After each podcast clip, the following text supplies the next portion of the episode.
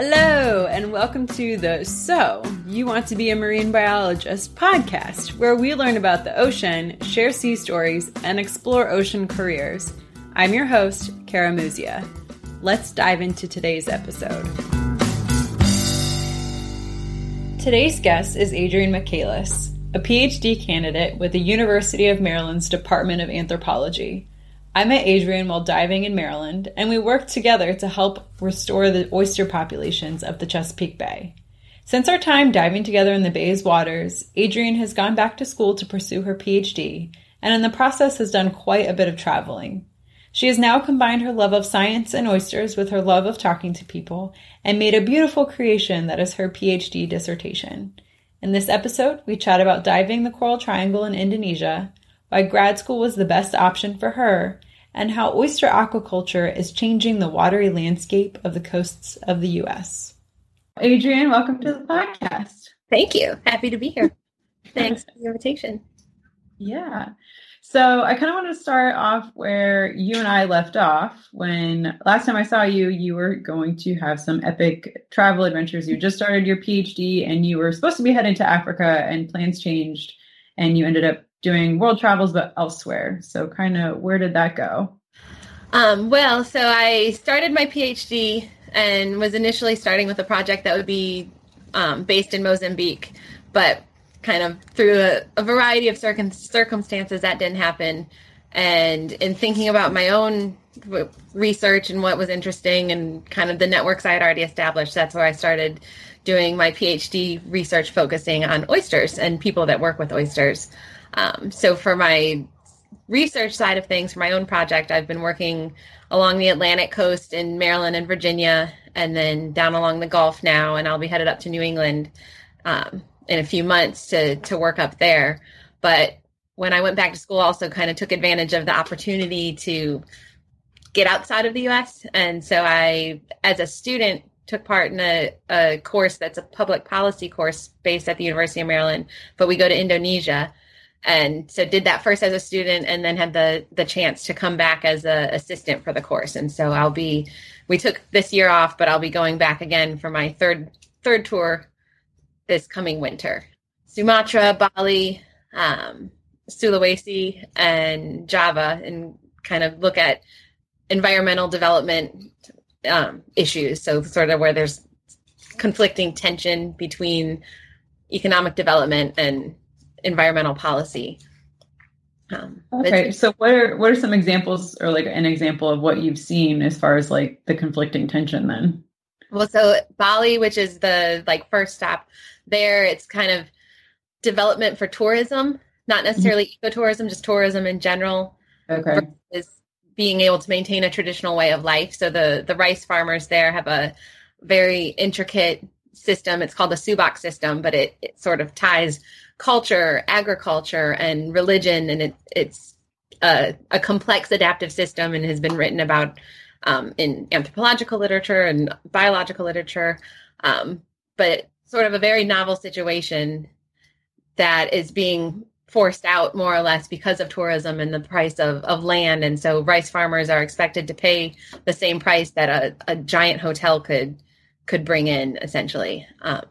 Okay. So it's driving out the locals from their own, like their heritage and land, essentially, is kind of, that's really, really difficult. Do you meet with like the locals and the government and stuff? Yeah. So it's a very sort of hands-on, on the ground course, so that we work with local researchers who are there, but also get to talk to rice farmers.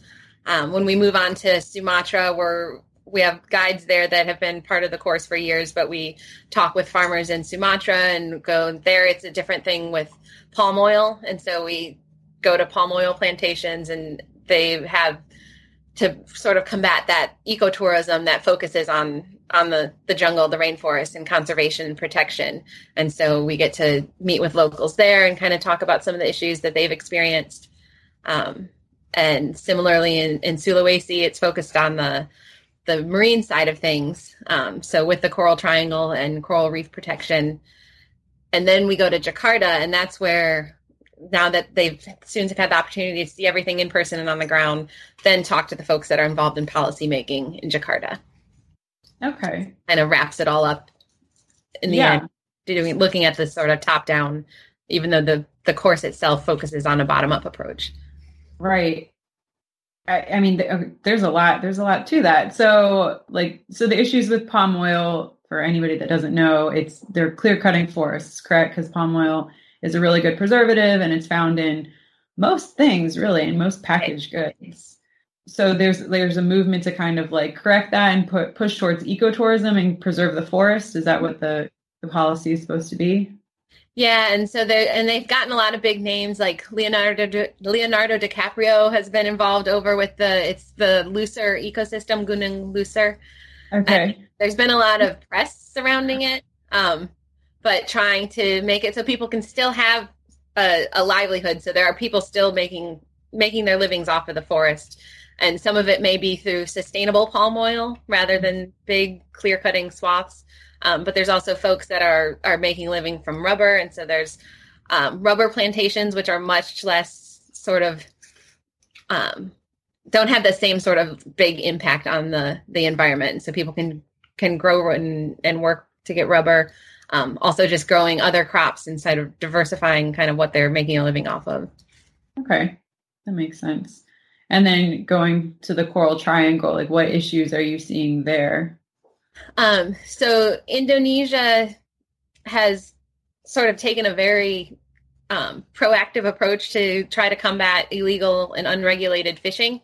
And so we get to meet with people there that are part of the Coral Triangle Initiative, but looking at how they're trying to keep illegal fleets from coming in Indonesian waters and fishing. They've established marine protected areas in different parts and with different forms of marine protected areas. So they're not necessarily all no take, but in a way that is sustainable and can help people continue making a living again off of their resources without impacting it too much. But there it's more of an issue with outside fleets coming in. And so foreign fishing fleets coming in and trying to fish Indonesian waters. And they've done it to where they've actually sunk some of those ships. So is it the Indonesian Navy goes out and is no, it gets that hardcore? Yeah, I guess it's been effective. I mean, I would think if another country's boat got sunk in Indonesian waters, they would think twice about fishing there. That's a tactic. I kind of like it. And you mentioned you went to Germany as well. Yeah, so I had a very sort of marine collaboration that I don't work oysters into, but I've been part of a group that is focusing on landscape and soil dynamics over time and how that has influenced people's use of land, and specifically looking at how people view land and looking at the dichotomy of it being favorable or unfavorable, but kind of turning that around, because that thinking of it that way is a little too rigid. And so something could be favorable, for example, with oysters, bottom that is barren bottom and unfavorable for natural oysters to grow is favorable for clams, or good bottom to have oyster farms use. And so it's kind of looking at how humans have interacted with landscapes over time.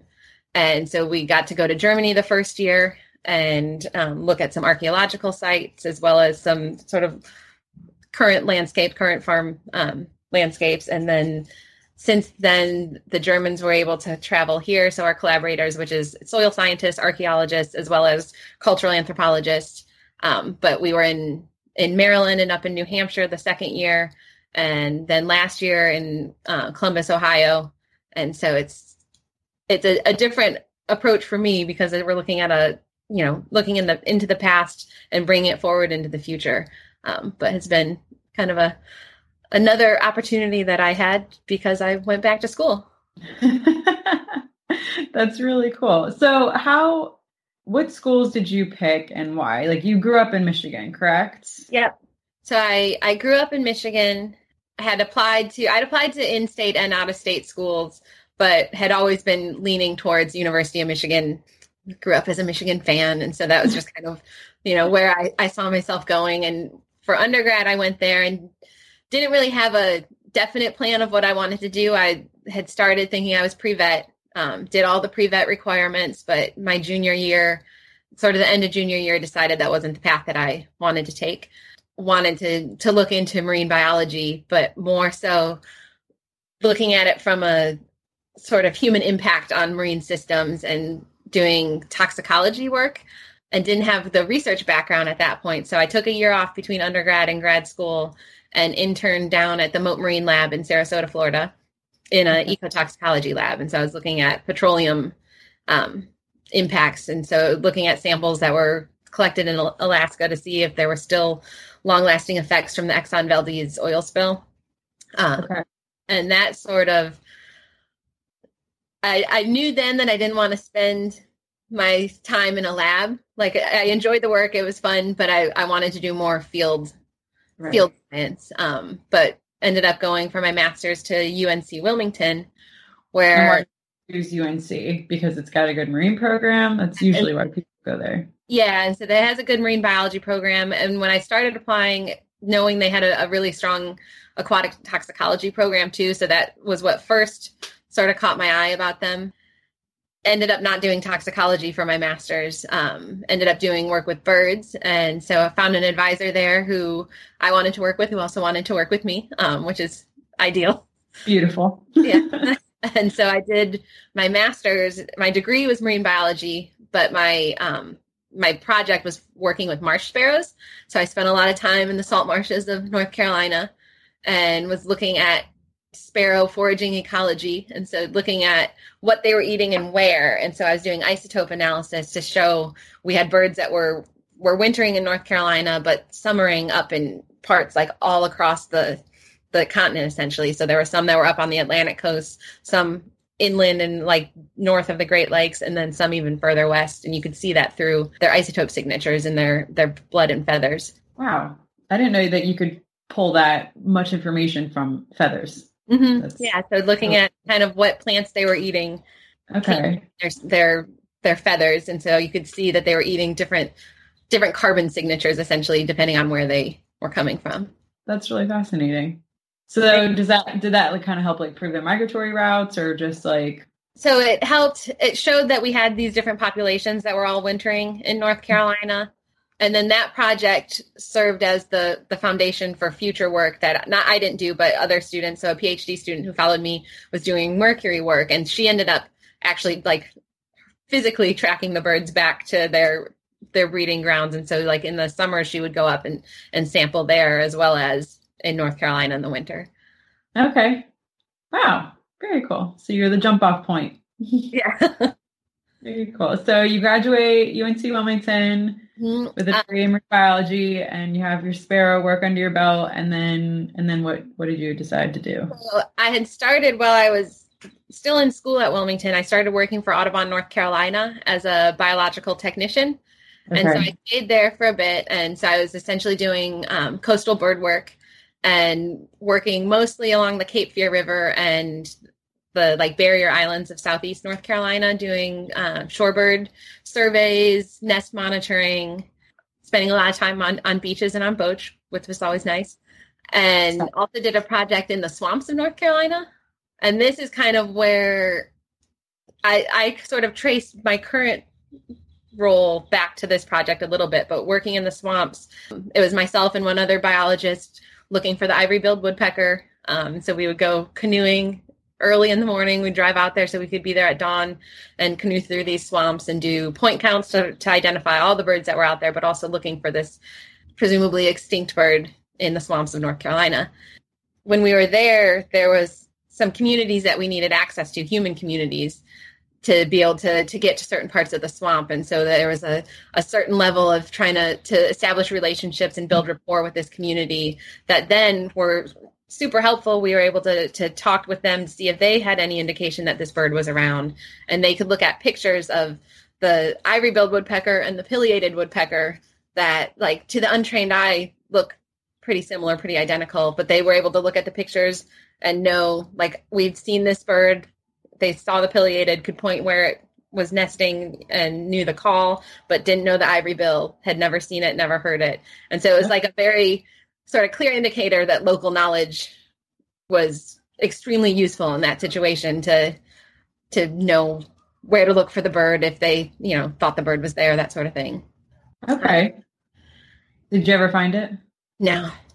Oh, bummer. Nope. At least you got some nice canoe time in. Yeah, got to see a lot of cool stuff. Never thought I would miss those mornings in the canoe, but there are certainly days now where I kind of wish I could go back to it. It's funny, field work can be like that. Like in the moment, you're like, oh, why am I doing this? And then you look back and you're like, no, that was really actually a lot of fun. Yeah. I don't know that my partner from that project wishes she was back in the swamp, but... You worked for Audubon for how long? After I graduated, I was there for another, not quite 2 years, I think. And then what brought you to Maryland? So I was moving to Maryland, was looking for sort of any job that could fit the bill. You know, I was looking for a job that was relevant, but had applied at a very large scale. So I was applying to like teaching positions at community colleges there, all sorts of stuff. But it ended up just sort of kismet. About 2 weeks before I was moving to Maryland, a position opened up in Ken Painter's Oyster Research Lab at the University of Maryland. And so they needed someone who had boating experience as well as dive experience. And it worked out, and I was hired to work in that lab. And so that's what sort of shifted me from birds into the oyster world. And now here I am almost 10 years later, still doing oysters. Playing oysters. They're so fun though. So I kind of want to touch on your boat and dive experience, because you are actually quite experienced in both. When did you get dive certified, and how did your level progression go? Because you're master diver, right? Or dive master. I'm a dive master, yeah. And so I started when I was living in Florida for that year, sort of that gap year between my bachelor's and starting my master's. I got certified when I was living in Sarasota, which was a nice place compared to, you know, getting certified in Michigan and cold Great Lakes. But yes. So I got certified down there and had just done recreational diving when I was there and in North Carolina, and wasn't really thinking about bumping up certifications. But then when I moved to Maryland and started working in the lab, so one of the first things I got then was to be scientific diver certified. So I got the AAUS, the American Academy of Underwater Sciences, science diver certification, which is a requirement to work in a diving research lab at the university. That's when I started getting more interested in sort of ramping up my dive stuff there. And so part of it was just to have more training and more skill for the job. Like it was useful. And so I did my advanced diver, rescue diver, and dive master all while living in Maryland. Didn't pursue the instructor, but maybe will at some point still. Keep it in the back pocket. Yeah. You know, once I'm out of school, might be something to go back to. What did your checkout dives look like in Maryland? Every time I talk to anybody that gets dive certified in Maryland, they're like, I went into a quarry. I'm like, was that the same thing for you? Yeah. Mm-hmm. Okay. Yep. So there's a couple different quarries in the area, but yeah, it was in a quarry, so it wasn't especially warm. It wasn't especially clear, but having dove in the bay, you know that we probably have a different level of what is good viz. So for me, the quarries weren't that bad. I've definitely had less visibility in the Chesapeake. It was not maybe the most exciting sort of checkout in terms of the flora and fauna that you see. You're still breathing underwater. It's cool. It is cool. Your captain's license, because you do have your captain's. Mm-hmm. What level is that? So my captain's license is a master 50 ton. So I can captain a boat up to 50 tons and get paid to do so, I guess. But so that I had started when I worked for Audubon, I was driving small boats. So like we had like skiffs that we took out through the marshes and little like 19-foot little V-hull. So I had a lot of small boat experience when I moved to Maryland. And then the plan was that I would start working my way to run that boat. And so we had a 36-foot boat, which you've been on, you've dove off of.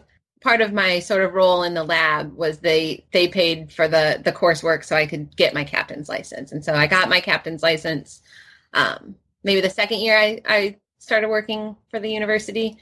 Okay. And maintained it since then. And because I've spent a lot of time on work boats, had the opportunity to have that higher tonnage because of the essentially working on the dead rise boats in the Chesapeake. Explain what a dead rise boat is. Is that just the big oyster boats? Yeah, so those are the boats that usually have a fairly low draft and the back is pretty open so that they can pull dredge oysters in, have tongs that come in, and then it's got a little cabin up front. So when you think of the sort of typical commercial fishing boat on the Chesapeake Bay, those are the dead rises. I don't think I actually know what they were called. Just commercial fishing boat. So you are at Painter Lab and diving for oysters and restoring the bay, one oyster or thousands of oysters at a time. So do you want to kind of go through the work that was involved with that? Because I know the diving aspect, which I like to cover, but then there's also a lot of behind the scenes lab stuff that I was not a part of. Right. So the work there doing the monitoring, essentially we had the diving. So we would go out and survey bottom before oysters got put down to make sure that they were going down on a suitable place to plant oysters. And then, so that it wouldn't be somewhere where they're just going to sink in the mud or get covered over by sand. It would be something where an oyster could thrive. And we would go back to see how they were growing a couple months after planting. So another boat would go and plant the spat-on shell, so the baby oysters that had been settled on all sorts of old oyster shell. And we'd go back, see how they were growing, get an estimate of how much they had grown, how many were alive, that sort of thing. And then go back several years later to do the same sort of thing, but working with watermen to survey from one of these work boats with patent tongs. So we would bring up oysters at a larger scale and do a gridded survey. And so all of that was just to see how restoration was working and if the oysters were successful, if they were alive, kind of what they looked like. But then on the other side of that in the lab, we were also looking to see if they were healthy. So we were testing them for a disease that oysters get in the Chesapeake and all along the Atlantic and Gulf, but dermo. And so we would look for evidence of dermo and kind of keep track how it was moving through the population. And we also had students that are in the lab. And so we were working on a lot of helping with student projects. And so some of it involved, we would go and dive to help facilitate whatever their project was. But we had students doing oyster physiology stuff in the lab, looking at oyster heart rate and the effects of oxygen levels on their physiology. And so we had a lot of stuff going on and like undergraduate students also coming through and doing sort of mini projects and shorter projects. At any one time, there were usually probably 4 students who were doing their own experiments in the lab, helping keeping it all going. Wow. Okay. I guess I didn't realize like how integrated the lab was outside of the oyster restoration. There's actually a lot more research being done on the oysters themselves. Dermo, that's the oyster, it like essentially kills the oyster. That doesn't affect humans, correct? Correct. Yeah. You can eat an oyster with dermo and totally fine. No issues, but it could wipe out an oyster reef if the conditions are right. And so it thrives in saltier water. And so if we have an extended drought, then we may see higher levels of dermo and could see oysters die off because of it. And a lot of times they make management decisions. So they may opt to harvest if there's a high dermo load. And it's recommended like for oyster farmers that if they are concerned that they have dermo, they should get the oysters out of the water. People can eat them then and it's fine. But then that will minimize the spread of dermo. And it kills oysters and doesn't affect humans. So we are diving in the bay. We're managing a lab and realized like this was not like the end all be all. You wanted to do something different. I knew that I wasn't going to be doing the oyster lab forever, essentially. Like I knew that going in, even though I enjoyed it, but I always was interested more in sort of the human side of fisheries management, and especially like having the chance to go out and work with watermen and talk with them and sort of get their perspective and talk, management issues with them. That sort of thing was more interesting to me. And even like when I was working for Audubon, I got to do like tours and lead bird walks. And so I always enjoyed that sort of that interaction with people to talk about the science, talk about the fishery, whatever the case may be. And so I started looking at essentially I was looking at jobs that really interested me. And for all of those jobs, I didn't quite have the skill set needed. I didn't have the social science background needed.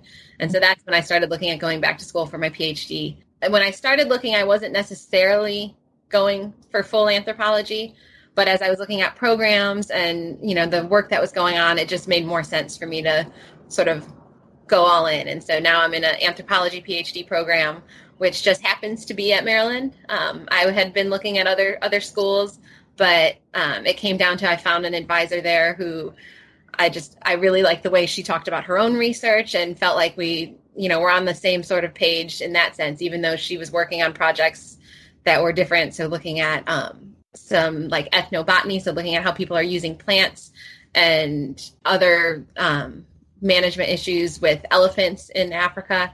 And so she had been working in Mozambique and had worked in Tanzania. She's currently doing a project with vultures in South Africa, but looking at sort of the same sort of things that I was interested in and sort of community level. So bottom up management and, talking to people about issues that they were having and trying to get their messages moved through also. And she would describe her work much more eloquently than that, but no, I mean, that sounds totally fascinating as well. I love the African elephants. And I did know that vultures were an issue down in South Africa. So that's really interesting that there's stateside work being done for it too.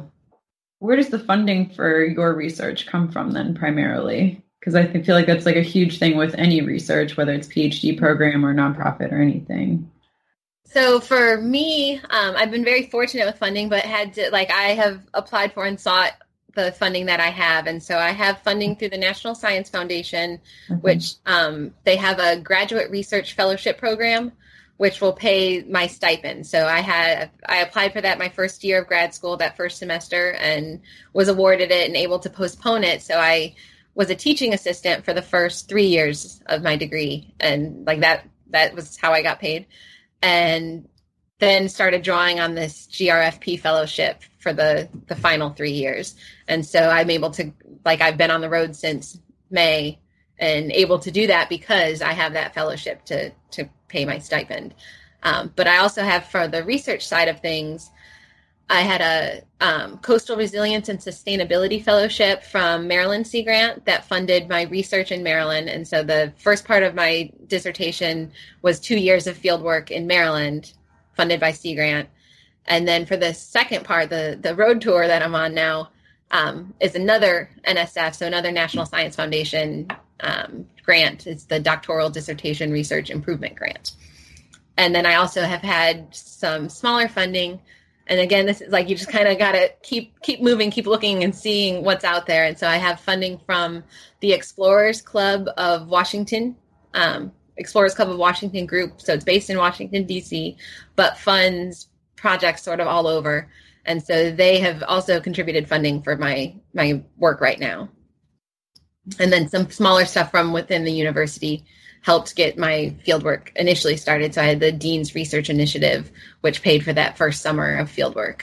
That's awesome. So you just kind of keep your ear out and keep looking the internet and just apply for whatever. There's certainly things that I've applied for and haven't. So it's not I have a 100%, success rate with all on the applications, but have done well enough to cover what I'm doing. Yeah, to keep the research going.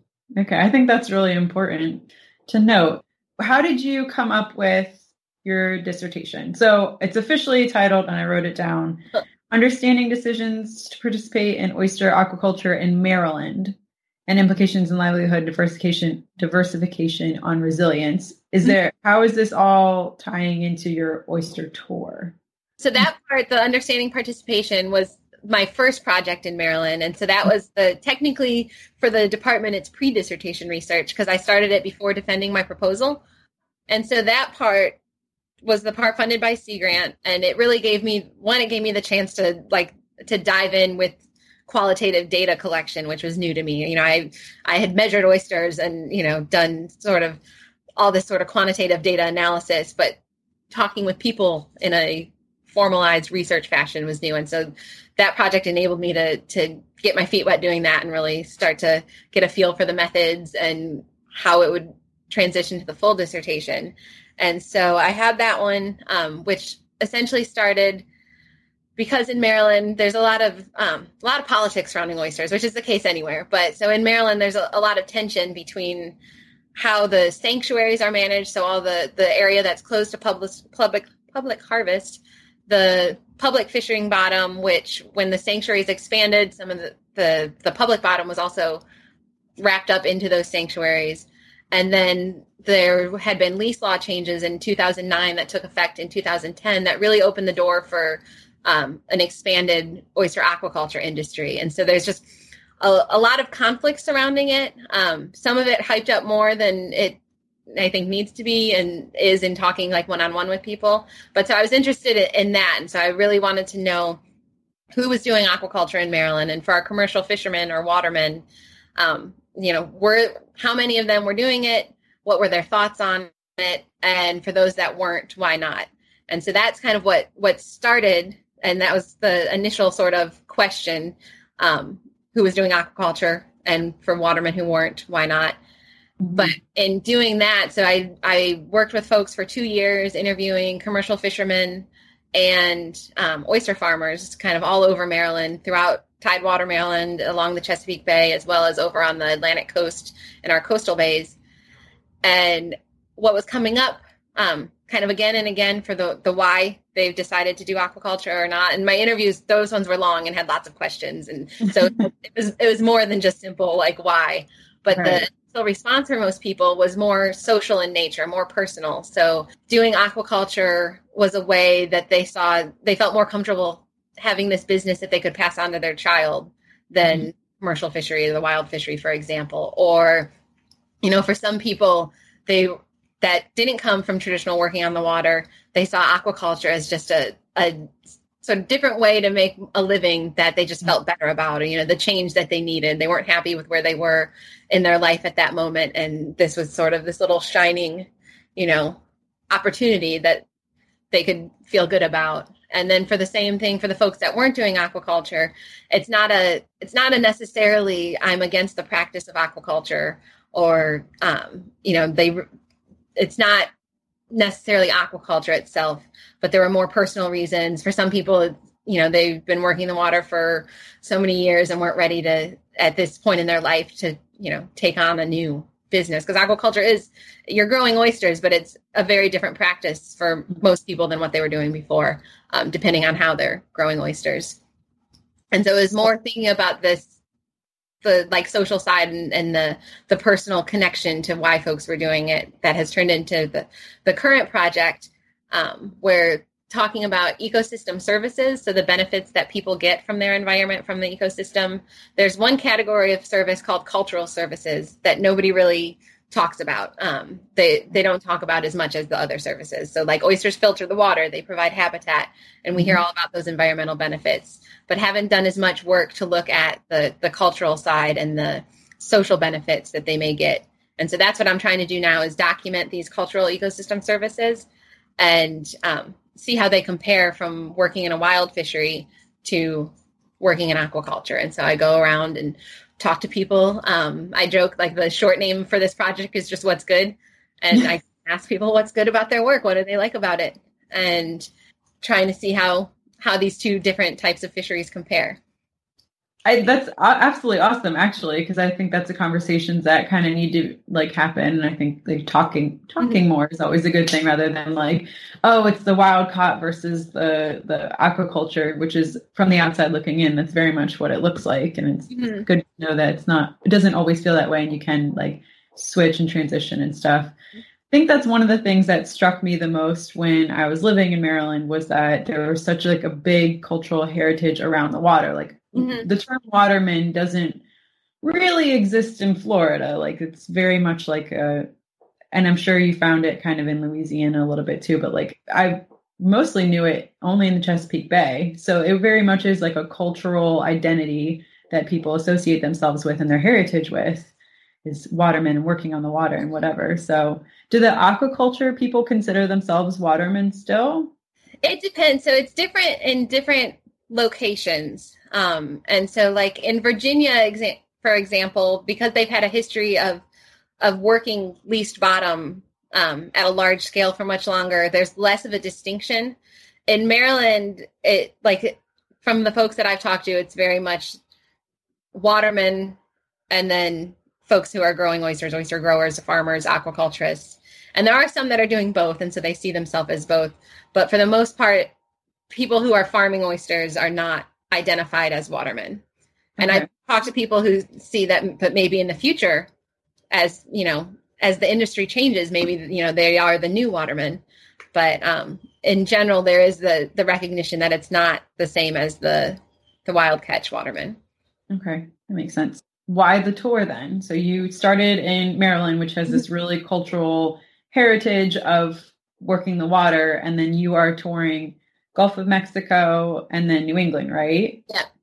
And is that just primarily because they have such like history of working the water and specifically oysters? Right. And so I wanted to go outside of Maryland to make sure, if I'm trying to describe these benefits that are coming from an oyster fishery, mm-hmm. to make sure that it's the fishery overall and the practice of working oysters, and see how it differs from region to region. So I now have essentially a little bit more than two, but what started out as two states in each region. Okay. And so I'll be able to compare if there are regional differences in the way people are thinking about oysters and the benefits that they get from working with oysters. And then within that, there's also a different age of industry, different histories of industry, to see how these sorts of site-specific differences and these unique characteristics may influence how these benefits are perceived. And so, like, for example, I'm in Florida now and staying in Cedar Key, which Cedar Key is known for its clam production. And so they have a really long history of growing clams and clam aquaculture. But they also have folks who are growing oysters, not nearly as many as who are growing clams. But one of the things that's interesting to see is how maybe clam culture has paved the way for a different mindset for oysters. And I don't know if that'll be true or not. You know, that's one of the things that I'm looking at, but there could be these sort of circumstances in each place that make people think about it differently. Or it could be that they all think the exact same way at every single site, and, you know, yeah, interesting too. That would be interesting. I don't think that would be the case, but you know what? Right. No, that's why you asked the question, right? So steps for oyster aquaculture, you would get spat or culch from, I mean, culch is just spat on shell, correct? So the culch is the little tiny bits of shell. And so people will, depending on how it's set. So some people are setting their own and have, you know, people have their own hatcheries. And so they're spawning oysters themselves, but they'll go from spawn to settle. They have some that is culchless. And so they're on essentially little like tiny grains that oysters will settle on. And so then that's what you'll see in a lot of the container culture. And so when you think of an oyster farm and picture the, like, floating gear, that sort of thing. So they're usually a culchless set. And so they have single oysters that are growing out, you know, to whatever size market size is in that region. Or spat on shell, which is what you don't see as often outside of the Chesapeake so far that I've noticed.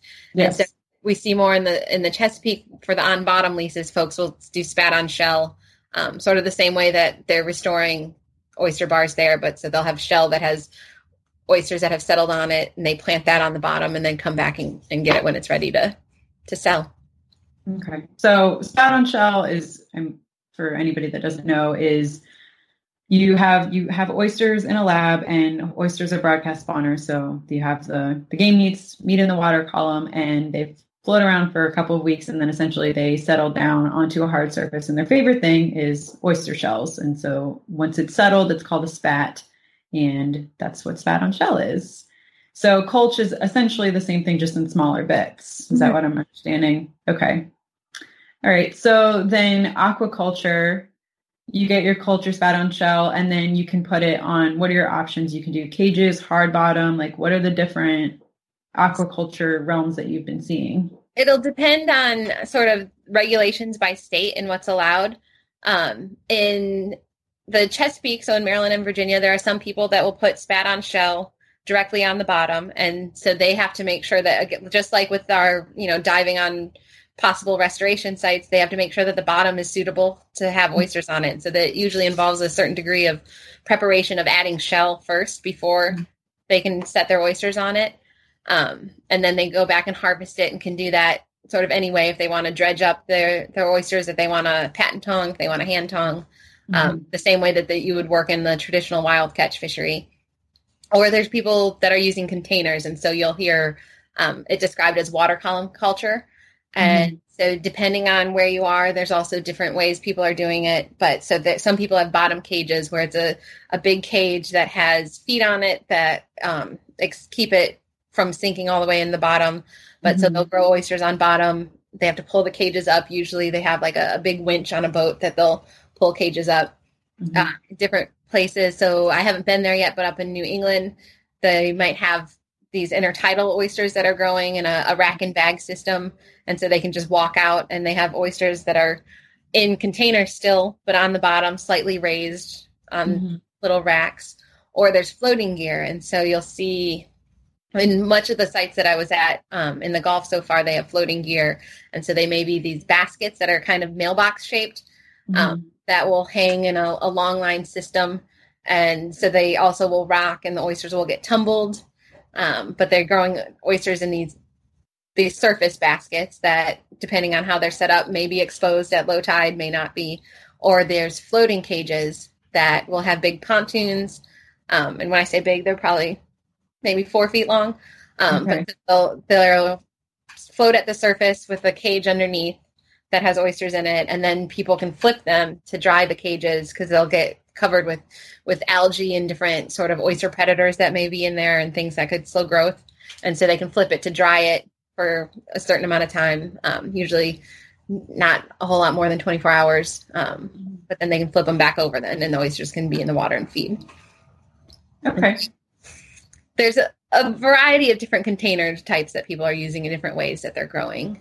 Okay. And the benefit of tumbling, from my understanding, is that so oysters, when given the chance, they'll just kind of grow in their own reef, and they'll kind of grow on top of each other and grow all different ways and shapes and stuff like that. And when you are selling an oyster, you want it to be that perfect, like semicircle almost looking thing, like perfect shell, right? So you tumble it to keep it in that perfect shape. Yeah. And so you'll see that for the like oysters that are going to the half shell market. So oysters that are getting shucked, and, you know, to go into a can of oyster meat, for example, or to go to be fried, that sort of thing, that they don't really care about the shape as much. But when you're going to an oyster bar, for example, that's serving oysters on the half shell, that's where they want that pretty shell. It'll be thick, and tumbling will help sort of break growth to make it have that nice thick cup. What are some of the challenges that aquaculturists face? So I think it was on your blog, you mentioned that you had Alabama experienced a really rainy December. And so that affected their fishery. There was a closure because of bacteria counts. Is that really common in super rainy events? Like how does that all kind of work? Yeah. So just like a wild oyster fishery, the oyster growers are at the whim of Mother Nature. And so typically kind of across the boards, if there's major storm events, they'll be closed, and it doesn't have to be a hurricane. It just could be heavy rain. But in the case of Alabama, they had so much rain in December that they have the dam that gives like the water level that they base their closures on, which has to be at 8 feet or less for the harvest areas to be open, was at almost 15 when I got there. And so they had to wait for it to drop 7 feet before they would be able to harvest in most of the areas, not all of them, but most of them. And so like, there's always that issue. And so depending on what rainfall has happened, you know, they could be closed because of that. It could have the opposite effect. If there's a drought, that's where you may see higher salinity and then more dermo. So they could be at a greater risk of oyster disease if they have no rainfall. And the same thing, depending on how the oysters are growing and what sort of container, a storm could bring lots of sediment that covers and suffocates their oysters. Okay. Which begs the argument for floats in places that experience high sedimentation rainfall. So who usually does the water quality testing? Like, is it on the farmers to test the water and then report it? Or is it like the health department or? In most places, it's someone who's like affiliated with a state agency. So depending on what state it's in, but some sort of health department, and they'll have testing stations. Also varies by state, how many stations they have and that sort of thing. In my experience, it's not the growers that are testing it. They may try to do that also just for their own interest. It goes back to a state agency having to verify. Okay. From my experience, like the benefits of aquaculture are you know, oysters filter water. It's 50 gallons a day. It's like bathtub sized for, you know, a little bit of perspective, which is really beneficial for areas that do have a lot of, you know, water quality issues or shedding, rainfall. Aquaculture like lets you have the oysters in the water, filtering the water, and then you still get to harvest them. What are the other kind of benefits of aquaculture over a wild caught fishery? Well, it all comes down to management. So wild caught isn't necessarily bad. It just needs to be effectively managed. Mm-hmm.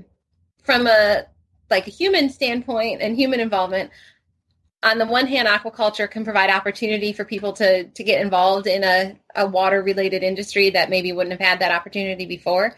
Mm-hmm. Not everybody, you know, has the connections or the capital to be a commercial fisherman. And so mm-hmm. this is giving some people, you know, the chance to have that sort of experience working on the water. People are able to grow oysters with aquaculture in places that, and this is kind of, it has to be, so they're not trying to grow on unproductive oyster bottom, but so they're growing oysters in areas that didn't have didn't have oysters before. And in terms of other benefits, I mean, it's providing all the same sort of ecosystem services as a wild fishery from the environmental and ecological function standpoint. Mm-hmm. It's providing habitat, not necessarily the same sort of habitat, mm-hmm. But it's also, you know, providing a refuge for animals to come and move through. People will see more fish around their farms than there were, you know, before the farms were there. Mm-hmm. And so in a way it mimics a reef, but there are still some differences. And so it doesn't have the same sort of structure that a wild reef would have, but is similar. Okay. Very cool. What's your favorite part about your research, your job right now? I get to meet a lot of people. It's fun talking to them and kind of hearing their experience. And it's, you know, I'm always learning something new. Like, even though I feel like I know a good amount about oysters, I don't know everything. And I'm, you know, every person I talk to, I learn something new. That's really cool. Fun. Well, I kind of want to go back to Indonesia because you're in the Coral Triangle. Do you go diving while you're in Indonesia? Yeah. So, as part of the course, we have like a group sort of excursion, and, if people are scuba certified, they can dive, but otherwise everyone can snorkel. But, so I have got to both of the times that I've gone to Indonesia so far, I've been able to dive and see lots of cool fish and other critters. That's really neat. Did you see was there any like bleaching that's prevalent there, or were you like, is it still really full lush reefs? So depending on the site, there was bleaching the last time we went when we were in Sulawesi, not to the extent that I was expecting. It actually, like, still a lot of it were still healthy coral. But like there's certainly some. Okay. Well, that's good. At least it's not like, it's nice to hear that. At least in the Coral Triangle, it literally has the name that it's not as prevalent. What is your favorite marine creature? My favorite marine creature? Mm-hmm. That's tough because I don't think of birds necessarily as marine creatures, but I am still a little partial to birds. I do love black. You say shore and swamp birds. We can make that stretch. So what's your favorite bird? The black skimmer. That's my favorite, like, coastal bird. They're beautiful. Yeah, they're fun. If I was thinking of favorite in the water, that's tough. I also dive at the National Aquarium. I'm a volunteer diver there. And certainly my favorite critters there, which anyone who's on my dive team can attest, I really like the triggerfish and filefish. So they are my faves there. And I like the same thing diving, even though you'll see, you know, triggerfish all over, they're still... Those are the ones I get excited about. I don't know. They're just cool. They do have little personalities. I do find, like, if there's a triggerfish in the area, they do kind of tend to come check you out, which is really funny. That's cool. I did want to touch on your diving at the aquarium. So when did you start volunteering? You volunteer and dive at the National Aquarium in Baltimore, yes, which is really amazing and huge and beautiful and kind of difficult to get a volunteer position at, because I think I tried and it didn't work out. So how did you end up there? Well, so when I first had been, like, started looking into volunteering, it was while I was working in the lab and doing a lot of the, you know, the field science and the lab science, but not a lot of of interaction with the, you know, the non-scientists. And as I had mentioned before, I really enjoy talking to people and sort of sharing the news about science and you know, conservation and what's going on. And so I first had applied not to dive, to be an exhibit guide. And so I started that first year I was in Maryland, I started volunteering as an exhibit guide at the aquarium. I was there every Sunday talking to people about, you know, whatever questions they had or whatever exhibits I happened to be in. They had diving to clean the dolphin tanks. And so you're not diving with the dolphins. You're in with like hydraulic power scrubbers, and it was a day. And so when that was an option, I started thinking about that. I was like, yeah, I kind of want to do that. Yeah. And so had applied and had to dive at the aquarium as a volunteer, you have to you first have to take an exam, and then the, you know, top, however many that make that cut of the written exam, then come in and do an interview, and then an in the water exam, also like an in the water test, a skills demonstration. And so did all of that and was able to join one of the dolphin dive teams. And so I then was every other Sunday in there scrubbing the tanks of the dolphin pool. Then switched over to my current team, which I am on leave from right now while I'm conducting my field work, but switched over to dive in the Atlantic Coral Reef exhibit and get to do some of the dive talks in Blacktip Reef and get to sort of feed fish, clean things, continue diving regularly, which is nice. Yeah. And you get to dive in a beautiful coral reef, even though it's in an aquarium. Yeah. That's really neat. I didn't realize that you were in the blacktip exhibit. Mm-hmm. Yeah. And so I don't do any of the feeding in there, but they do a talk in there every afternoon. And so I've gotten to do some of those dive talks with the full face masks like we used in the painter lab. So you're underwater and it's sharks and fish and coral is all around you, and you're giving a full lecture talk with a face mask on through the comm system. Yeah, and so it's less, there's an educator on the outside of the glass, and so they sort of lead the talk. Okay. We'll sort of bounce it back and ask questions, and then the audience, so anyone that's visiting the aquarium can ask questions of the diver that we then answer. Okay, that's a cool experience. That's a really neat concept. I like that. If you have any advice for anybody that wants to be a marine biologist or just aspire to their PhD, what advice would you give? Well, I guess it's to be open-minded about what a marine biologist is and what you can do with that sort of background and training. I know, so I didn't grow up. I wasn't one of those kids that said, you know, in third grade, I wanted to be a marine biologist, but kind of have taken a path. And I think just to be aware that there's more than what you immediately think of as a marine biologist. And so now I don't know that I would call myself a marine biologist. I do have the degree and certainly still do marine focused things. Mm-hmm. But there's a lot of opportunity out there that you may not initially think of, but people can do, you know, all sorts of things and still be doing marine biology. That's great advice. That's a really, really great point. Awesome. So if listeners want to find you, you have a blog. Yep.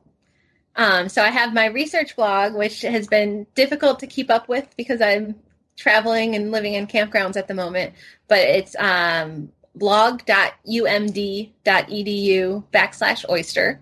Okay. I'll put a link in show notes. And then you can find me on Instagram. And so you can search my name, or my Instagram handle is 2 dogs, a girl, and an oyster tour. Love it.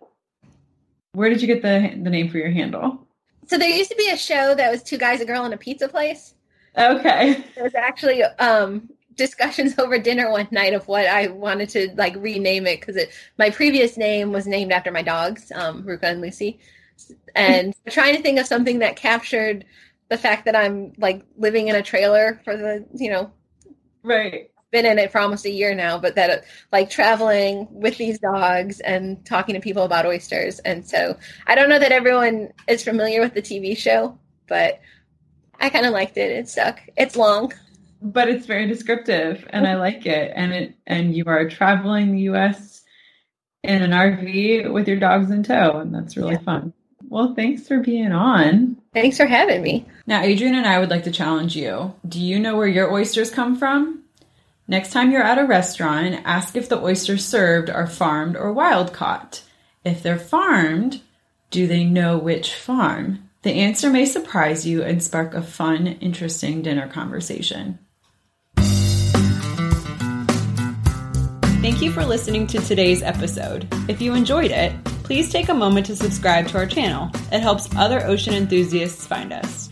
And we'll catch you next time on the So You Want to Be a Marine Biologist podcast. Arr.